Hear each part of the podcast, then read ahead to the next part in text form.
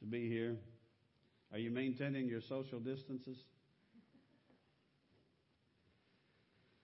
More or less, they say don't touch your face.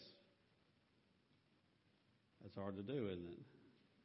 The moment someone says don't touch your face, my face starts itching. How, how are you supposed to deal with that tickle on your face if you can't if you can't touch your face? Hey, remember today at five o'clock is our annual business meeting. I'll try to make it the shortest business meeting in the history of business meetings. Um, so we'll just jump in here, take care of business real quick. In fact, I don't know how you guys feel about this. You can think about it. Uh, one of the most time-consuming thing is when we go over the financial report. I usually go line by line and explain everything. And if you don't need that, I can just hand you the report and you can take it and uh, go home. If you have any questions, you can send those in. It's up to you. I'd be happy to go over it with you. And we've got one uh, position on the deacon board we'll be voting on. So that's at five o'clock, and I, I'll do my best to get you in and out real quick. And they all said, "You're not coming anyway, are you?" Try, try to come if you can. You love the Lord? Amen. I'm starting a new series today. You see it? See the new series? Uh, talking about becoming undeceivable. I know I, I preached a series back in 2017 about being undeceivable. The only thing I borrowed from that series is the title. I wanted to bring that title back. But I want to take this whole uh, series from the book of Matthew. The book of Matthew. And it, can you imagine this in some of these sci-fi movies? They have this where you're standing in a room and you, and everything is sort of slipping by, and you're grabbing this and pushing this and reading this. And that, did any of you ever see those things? I'd like you to imagine for a moment that that's the, the Gospel of Matthew.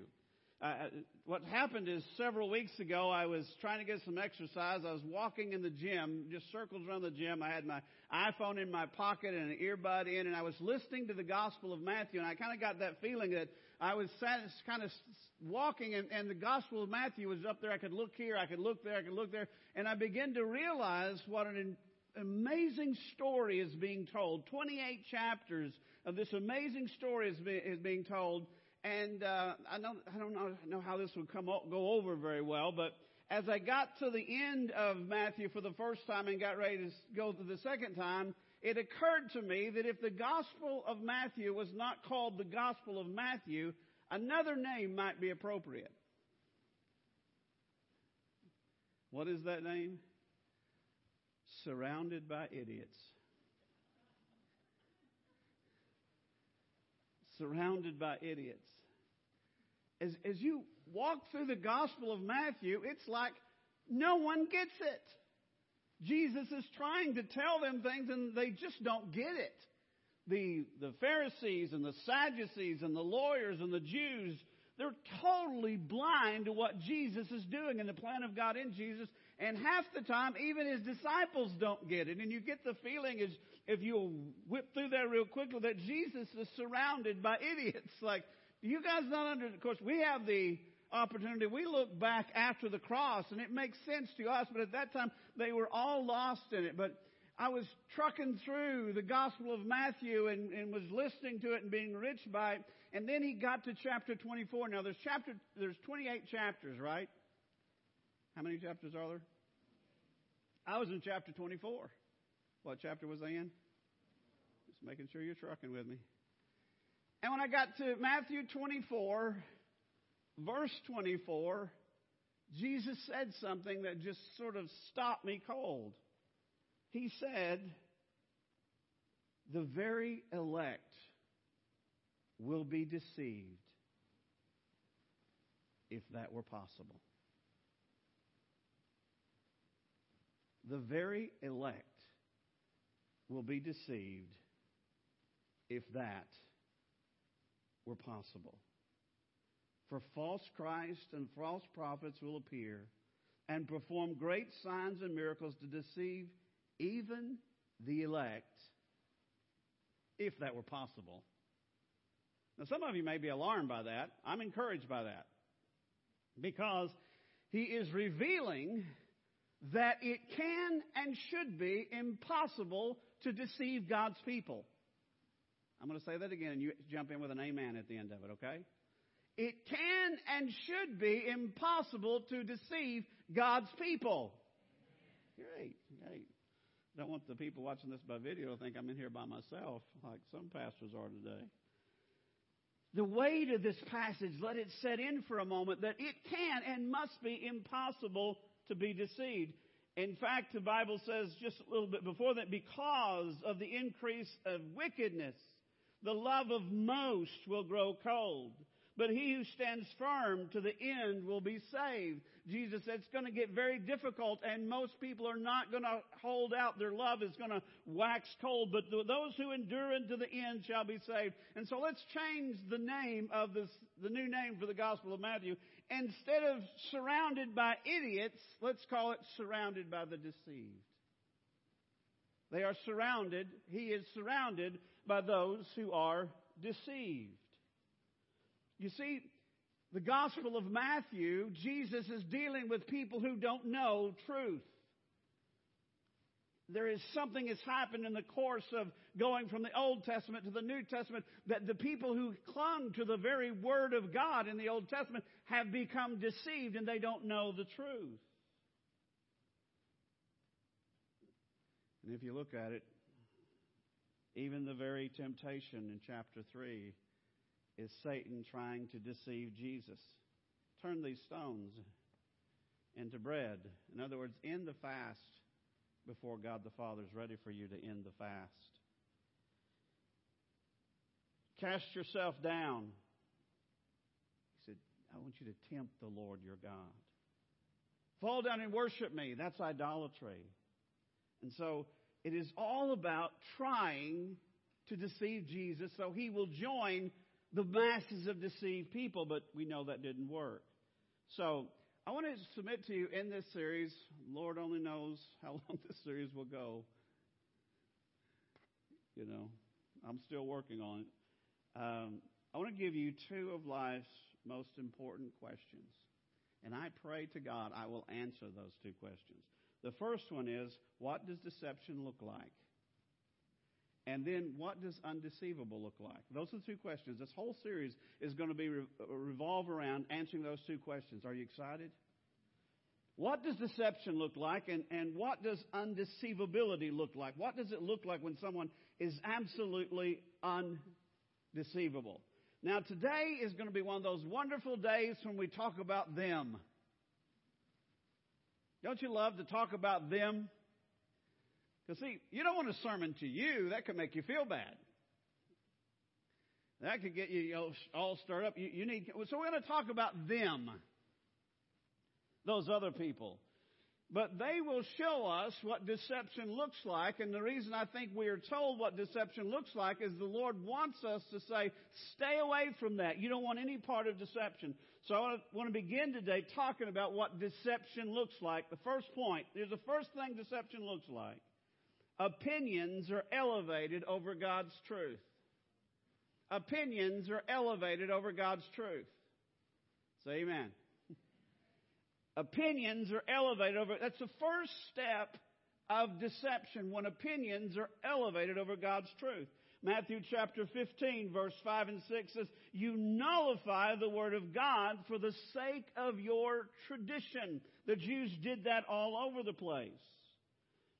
Listen, are you listening? Wanting something to be true is not the same thing as it being true. And if you want it to be true, you got to be careful or you will twist truth until you think it is true. When you want something to be true, you try to find a way to make it true. That's when we become very susceptible to being deceived. No, wait a minute. That's when they become uh, susceptible.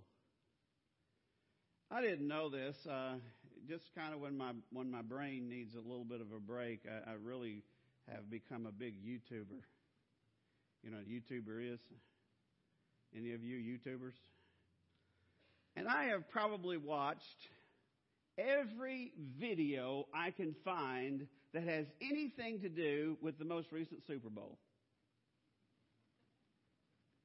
I have watched every highlight.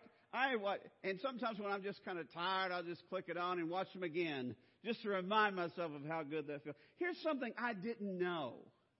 I didn't know until I became an avid YouTuber that San Francisco feels robbed. Did you know that? They are saying that the referees fixed it for the Chiefs. And they use an example that pass interference at the end of the first half, you know, where the guy shoved, and they say, and, I, and I've watched that play, and I've watched that play, and I thought, it is pass interference.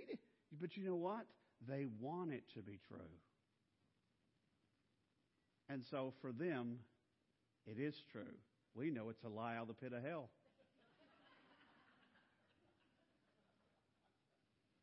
But they want it to be true. They don't want to think that they just got beat. They want to think that they got cheated out and, and they were a victim of a cheat scheme instead of they just got mahomed. you got to be careful what you want to be true.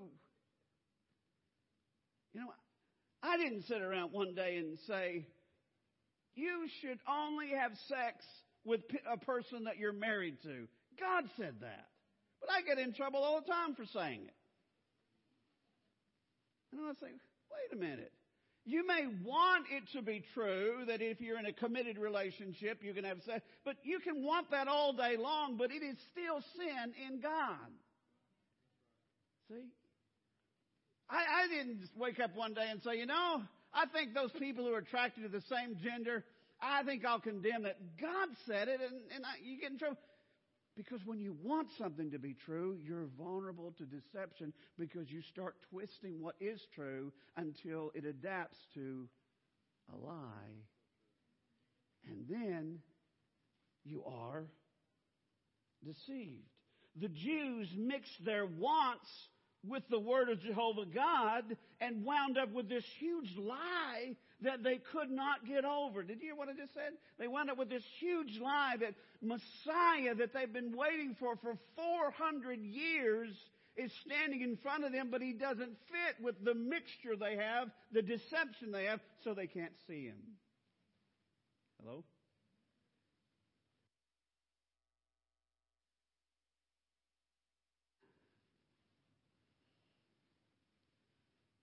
Watch this in Matthew chapter 9. Neither do men pour new wine into old wineskins. If they do, the skins will burst and the wine will run out of the wineskins, and the wineskins will be ruined. No, they pour new wine into new wineskins, and both are preserved. Now, Jesus said that in the context of debating with the Jews about religious traditions. Why do your disciples not fast? We all fast. And he said, Don't worry about that. And he goes on and explains why they're not fasting. And then he says, You can't sew unshrunk cloth onto shrunk cloth. And you can't put new wine into old wineskins. Because when you do and the wine ferments, it will bust the wineskin and all your wine will pour out. What he's saying is you cannot contain what God is doing in your tradition. You've got to let God give you a new tradition so that you can expand with God's creativity. I'm not making any sense. You need some stories, don't you? I have a theory theory is that if you are a serious student of the Word of God and you're really serious, you want to know the Word of God, there will come a time when God will challenge your tradition in contrast to the Word of God. And you will be at a pivotal point in your life. Does the Bible really say what I say it says? Or is, are those just my interpretation based on my tradition? I remember sitting in a classroom in Springfield, Missouri, and I was having such a a war inside of me because what I had believed for all of my life was being challenged and it didn't fit with what I was learning and I, I was having this crisis. Where do I go with this? And sometimes you have to admit that your tradition is not biblical truth. It's a conviction. I showed up in Springfield, Missouri, red hot, born again, Holy Ghost filled, fire breathing, whatever else you want to call me, and I had all these convictions. And I believed if you opened a Bible and that Bible didn't say thee and thou, you weren't reading the Word of God. So I was in a classroom one day and I was defending the Bible, the Word of God. And the professor looked at me and he said, Mr. Davidson, I like the way they call you by your last name in college, Mr. Davidson. The church was around for 1600 years before the King James was translated by King James of England. That's not St. James, that's King James of England, who probably wasn't even a believer, as biblically speaking. But what did the church use for the Word of God for the first 1600 years? Oh. Well, he said, did you, do you know that the King James Bible is actually the ninth English translation? And there wasn't even an English language back when the Bible was being written. He said, Mr. Davidson, if you want to read the Word of God in its pure form, my brother, you're going to have to learn Greek, Hebrew, and Aramaic. If you want to read the Word of God, you've got to find a good translation of Greek, Hebrew, and Aramaic. A good translation. I went the path of, of studying languages, but most can't do that. You got to have, and so I had a crisis of faith. And I, I've got friends right now who are pretty sure I'm going to hell because I have a different version of the Bible and they a different translation. But to me, I don't know if you notice this sometimes when you look at your sermon notes, I have actually gone to the original language and translated it into English because I felt like I, I can't find the one that truly communicates this Greek word in this. The Word of God was written in Greek, Hebrew, and Aramaic. I need a good translation of that if I'm going to read the Word of God. Wow. You guys okay? I was being shaken. And then there was the first Assemblies of God church that I pastored. And man, that was a bunch of worldly people. I grew up in the holiness movement where they were holy, you know, and I'm in this, and I'll never forget this. I'm, I'm illustrating my point is tradition will collide with biblical truth at some point in your life.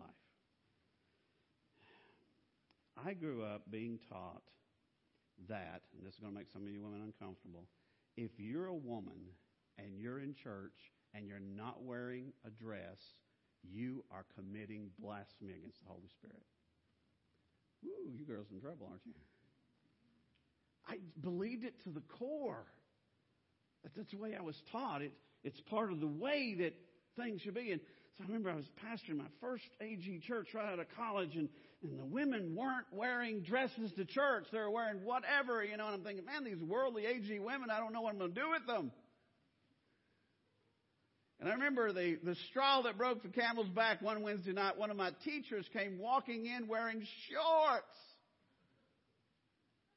If I'd had dentures, I would have swallowed them. I thought, my God, look, one of our teachers is a Jezebel. Oh my goodness. So I'm locking and I'm loading and I'm getting ready to go to war. I tried to kind of nudge these ladies, be more reverent, but they weren't listening. They were dug in. They were defiant. They were in rebellion. I remember one Monday morning I got up and I knew the battle lines were being drawn and this was going to be a problem. But dear God, I was going to stand my ground and I was going to teach those Jezebels about reverence for God. And I don't know why this was, but I remember Monday morning, and normally I take Mondays off and recoup from, from Sundays, but I got up and I went to the church. I didn't even turn a light on. I walked into a dark sanctuary and I went forward and dropped to my knees. And I was beginning to prepare. God, I need strength. I need wisdom. I need you to do something about these women. You know, I'm just, and it's as clearly as the Holy Spirit has ever spoken to me. He said, Do you think I care about this?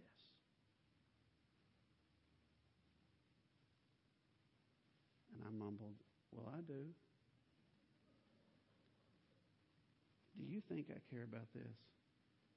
And it's like he said, Son, don't ever hurt my church for something I don't care about. My tradition had to come peeling off of me. The Jews, the Pharisees, the Sadducees could not make that. I don't know what that means to you. You probably think I'm silly for having those kind of convictions. But you could believe something so strongly. And when you really explore it, you don't have any biblical basis for it. When you really get down to the foundation of why you believe it, there's really no biblical basis. And there is your crisis. Amen? I want to tell you something, and I really need you to understand this is a problem with them, not us. when anything is placed at the level of Scripture, the foundation for deception has been laid. When anything is placed at the level of Scripture, the foundation for deception has been laid. At that moment, when you elevate anything, I see some people passing around things. Well, the old hymns, they had a special anointing on them. I go, no, they didn't. The only thing that's got a special anointing on it is the Word of God. Don't put anything on that same shelf the Word of God is on. The Word of God is the Word of God. Everything else is something that people created. Perhaps it assists in worship, but it is not the infallible message of God. And they all said,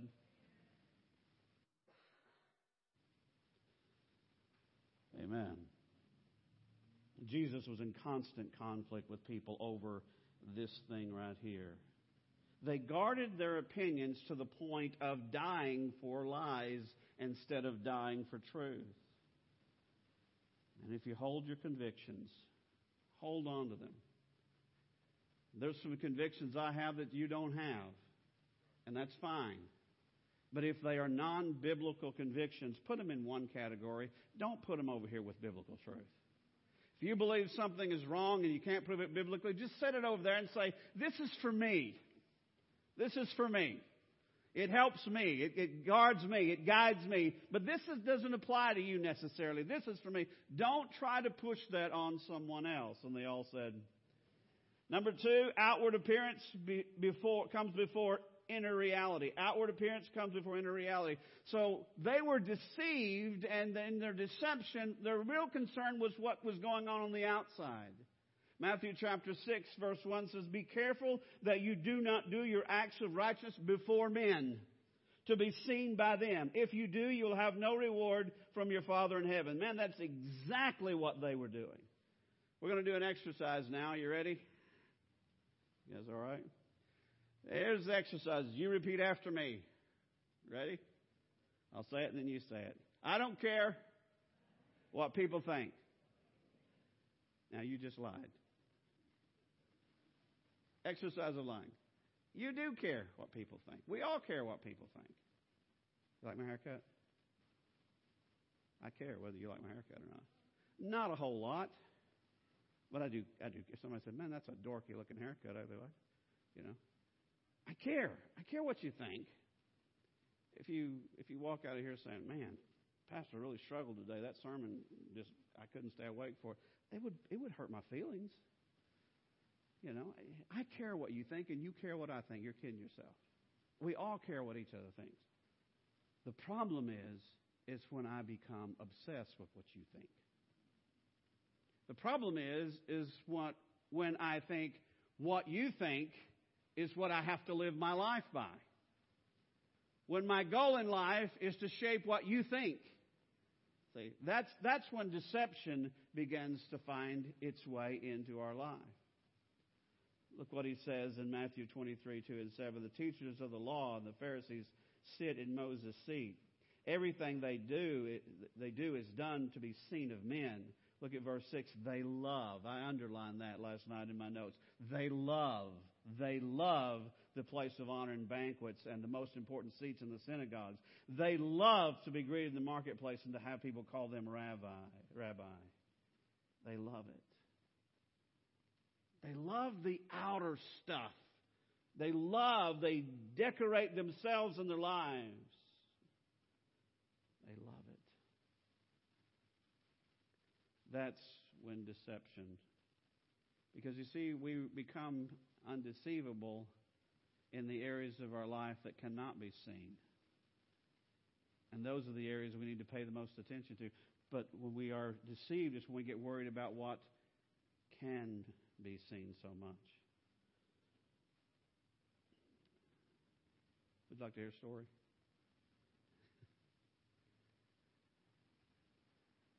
Some years ago in a faraway land, people you don't know will never know, I, uh, I was pastoring this uh, young lady who um, always wanted to sing a special in church. And it was one of those ladies who really should not be singing in public. You know, it, it, that was my humble opinion. And uh, she was always going to the person who scheduled the and saying, "I want to sing, I want to sing, I want to sing." So um, at that time, I said, "Well, just to kind of keep the peace, schedule her for Sunday nights. We have a Sunday night service. You know, it's not a big crowd. Maybe we'll get away with a little bit more if, if you had bad singing on Sunday night. You know, so just to kind of keep the peace." I, so she called again. The lady said to her, "Yeah, we'll have you sing Sunday night." And she said, "No, I don't sing on Sunday night." What? I don't sing on Sunday night. That's when I get involved. I said, I went and I said, I hear you don't sing on Sunday night. No, I don't. I don't sing on Sunday night. I, I sing on Sunday morning. I want to sing Sunday morning. I said, Do you not see a problem with this? If the only time you will sing is when the crowds are biggest and the lights are brightest, you're not singing for Jesus. Do you not see a problem with that? Say, listen, human praise can become addictive. Needing to be praised can become addictive. And when it does, there is a danger at that because we become ripe for being deceived. Matthew 23, verse 27 Woe to you, teachers of the law and Pharisees, you hypocrites! You are like whitewashed tombs, which look beautiful on the outside, but on the inside you're full of dead, men bone, dead men's bones and everything unclean. In the same way, on the outside you appear to, to people as righteous, but on the inside you're full of hypocrisy and wickedness. Jesus is saying, really, guys, you need to look at what's going on inside of you and quit being so worried about what people see on the outside of you. You need to be worried about what Jesus sees when he looks at you and, and, and not what the world is impressed or not impressed. That that should be our, our main focus. Amen. The people cannot see what's on the inside of us. When we take care of the inside of us, we're doing that out of a devotion to God Himself. Number three, real quickly, money captures the heart. The Pharisees lost their hearts to greed. Matthew 23 again. Woe to you, teachers of the law. That's the, that's the weird thing, isn't it? Teachers of the law. These people who are teaching people the Word of God. Woe to you, teachers law and Pharisees, you hypocrites, which simply means you actors. You clean the upside of the outside of the cup and dish, but inside you're full of what? Greed and self indulgence. He goes on, or a little before that, he says this Woe to you, blind guides! You say, if anyone swears by the temple, it means nothing, but if anyone swears by the gold, anyone swears by the gold, there's where the heart is of the temple, he is bound by his oath. You fools, which is greater, the gold or the temple that makes it sacred? He said, the, the Pharisees, the Sadducees, the teachers of the law, the people called and employed to teach the Word of God had lost their heart to money. Money had taken them and even made them where holy things were not as sacred to them as money. It wasn't the temple of God that was holy, it was the gold in the temple that was holy. Listen, money is a gift from God. And they all said, Whoa. money is a gift from God. I got about three of you. Money's a gift from God.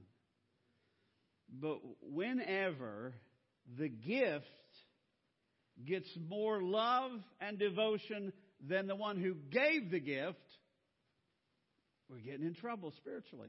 Amen? They're getting in trouble spiritually, not us. They're, they're getting in trouble spiritually. When we begin to look at it like, wow, that's a lot of money, instead of seeing, listen, God is the giver of these things. He is the one really to be praised. He's the one really to be devoted to and worshiped. We should not be doing this for at the money. I have another interpretation here that is kind of un, uh, traditional. Matthew 8:34. The whole town went out to meet Jesus, and when they saw him, they pleaded with him to leave their region. Well, some wondered why that was. There were these demon possessed men living in the cemetery, full of the devil. Jesus comes to them and drives the demons out. There's a whole legion of demons. They leave the demoniac and they run and they get into the pigs the pigs run down the hill, go into the river, and drowned. We had deviled ham that night. No, no, no, no. It's a way old, overused joke, I know.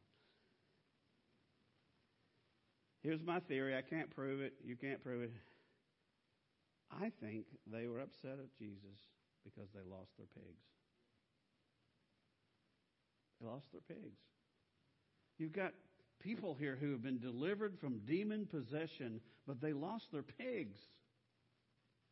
Please leave it. We can't afford to lose any more pigs. You, Go on out of here. If you're going to be sending de- demons into pigs, we can't have you in our area. Are you with me? When the herd of pigs is worth more than the presence of Jesus, we get in trouble.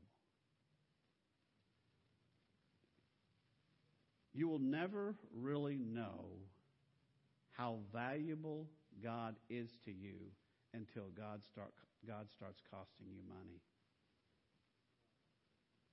You will never know how much He means to you until what He means to you is a financial burden or sacrifice. That's when you will know.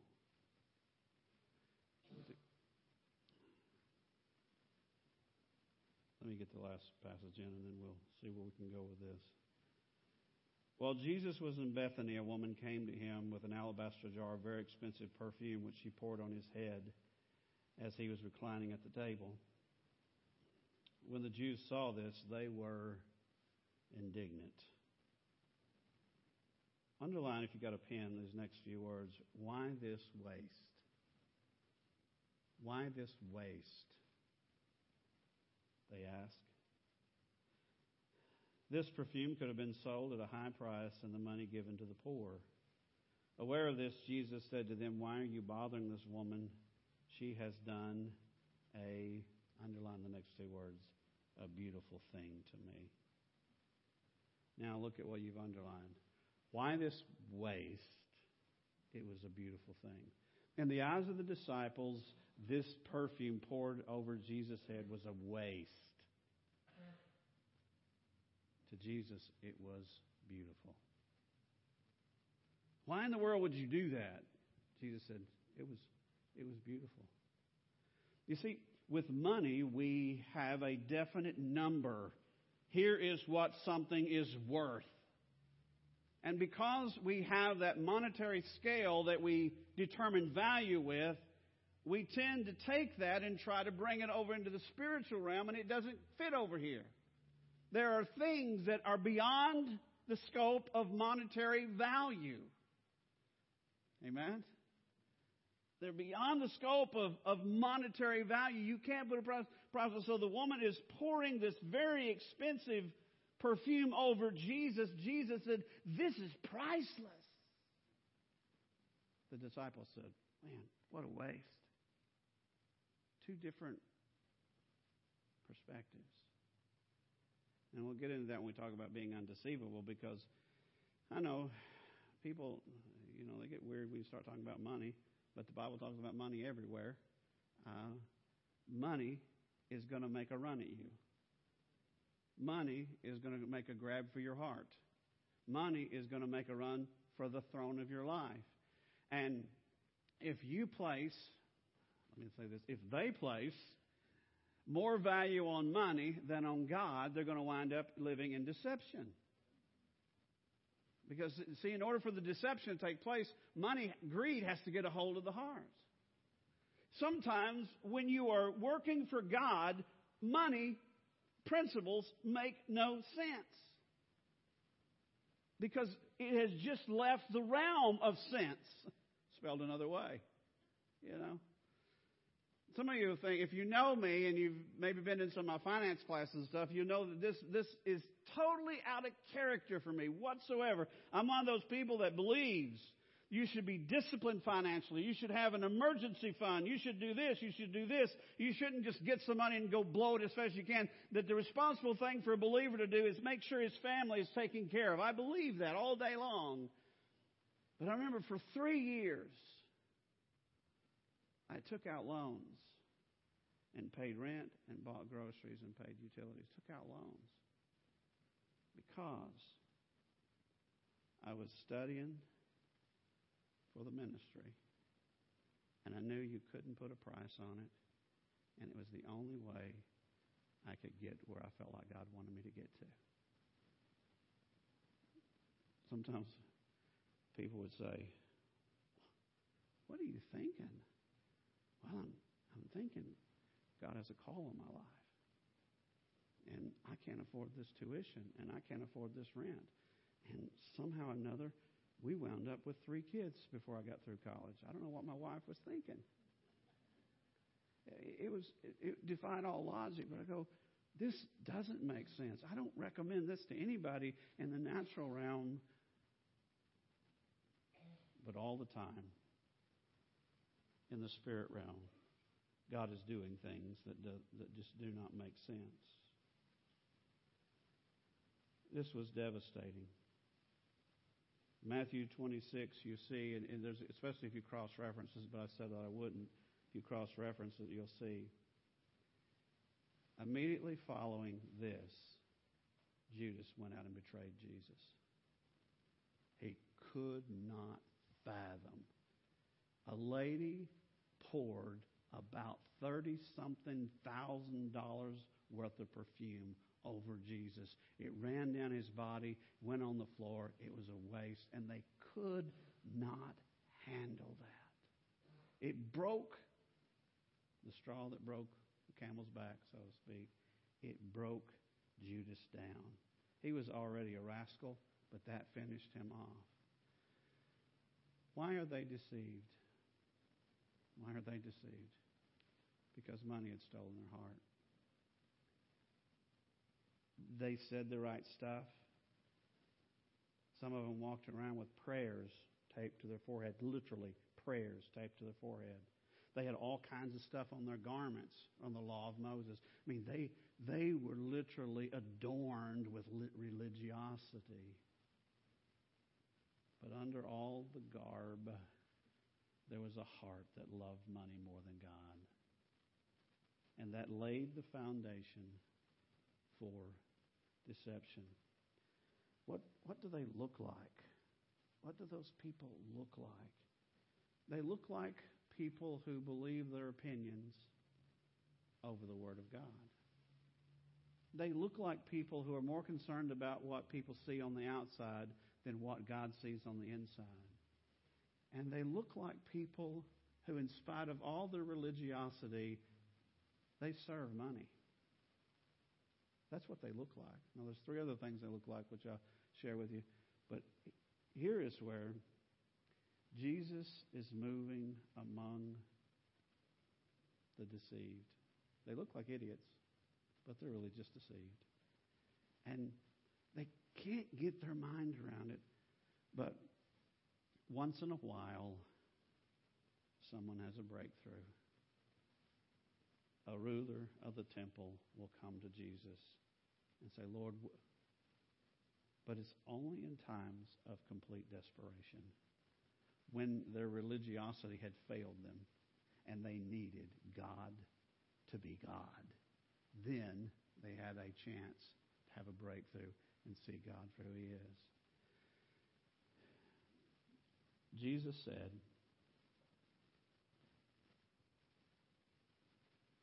the very elect will be deceived. If that were possible. But it's not going to be, is it? It's not going to be possible. Because today I'm praying that there will be a firewall built that today. Man am i getting weird? Or weirder? Could you possibly join me in declaring God's truth is the truth? And no matter what my culture says, and no matter what my world says, and even no matter what my heart says, God's word will be God's word to me. I won't adjust it. I won't adapt it. I won't change it. God's word will be true, and I will cling to God's word as truth. And man, I want to do my best to make sure that your opinion doesn't become more important than God's opinion of me. I'd love for you to say, well done, love you, all that kind of stuff, but I can, I can live without that. But boy, I can't live without God's favor. God's got to say, Jeff, thumbs up, good job. You're faithful. I, I've got to have that. Amen? I've got to have that. And money can do a lot of stuff. It can give me a, a lot of pleasure. There's a lot of stuff I could enjoy buying. So money will make a run from my heart. And it's up to me to close and lock that door and say, money can't have my heart. It's a tool I'll use. It's something I will leverage, but it will not take my heart. That's going to be a tough one, folks. It, it, it's going to be a tough one, but you can do it. Stand with me, please.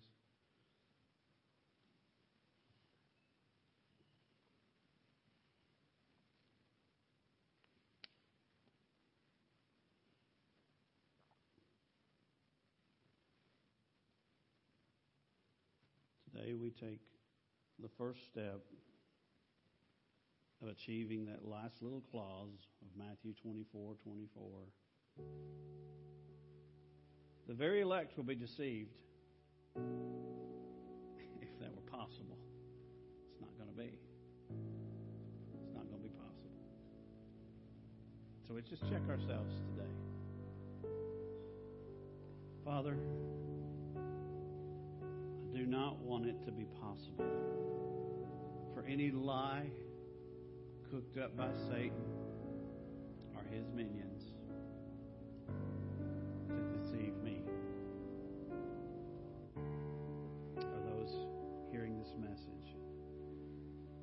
Lord, I, I praise you that you will give us wisdom.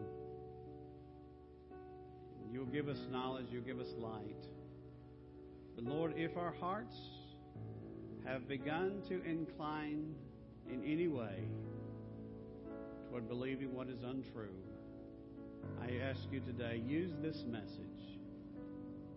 Use this message to snap us back Help us, Lord, not to become susceptible to the lie that our opinion is better than your word, to the lie that what people think is best, and to the lie that money can give us everything we want. Help us, Lord, guard against those lies so we can become those who are truly undeceivable. And Lord, I would ask you that you would uh, touch any heart. Lord, there may be people here today who do not know you as Savior, as Lord. I ask you to give them the faith now to not be deceived, but to know that you are the Lord of glory. To believe in their heart and confess with their mouth that Jesus is Lord. And to know that you died for every one of their sins. Lord, as they believe and confess, they're being saved according to your word. In Jesus' name, amen. God bless. I won't uh, jam up the doorway today like I usually do. I will uh, let you slide out and uh, stay tuned. I'll be dropping videos every once in a while, kind of giving you my insight on this crisis we're in. So if you're not, get on Facebook and keep up with us. We'll see you next week. We'll finish describing what they look like. God bless you.